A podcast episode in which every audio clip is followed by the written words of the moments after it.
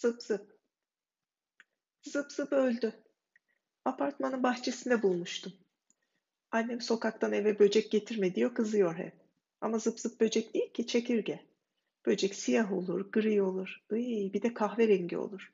Zıp zıp yeşil, öyle güzel ki pırıl pırıl parlıyor.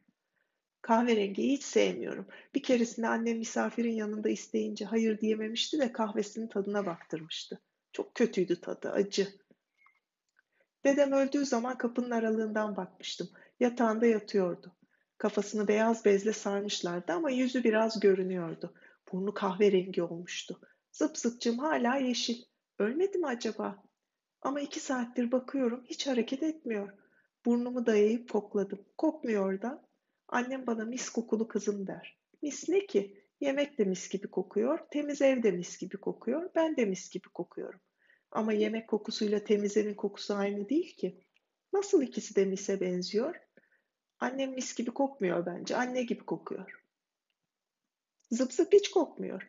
Ölünce kokumuz gidiyor mu?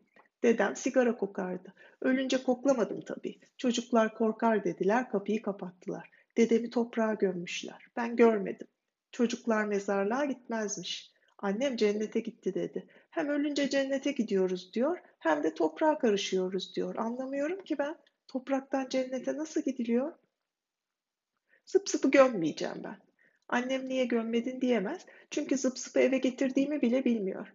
İki haftadır ondan gizli dolapta tutuyordum. Küçük plastik kutuma koydum. İçine biraz çimen kopardım. İki tane sarı çiçek koydum. Dolaba sakladım.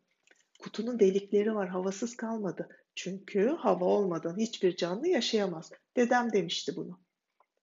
Annem telefonda konuşuyorken kibriti alayım.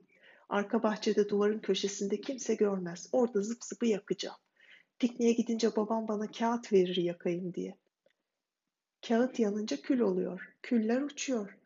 Zıp zıp uçamıyor. Çünkü çekirgeler uçamaz. Ama kül olursa cennete uçar belki.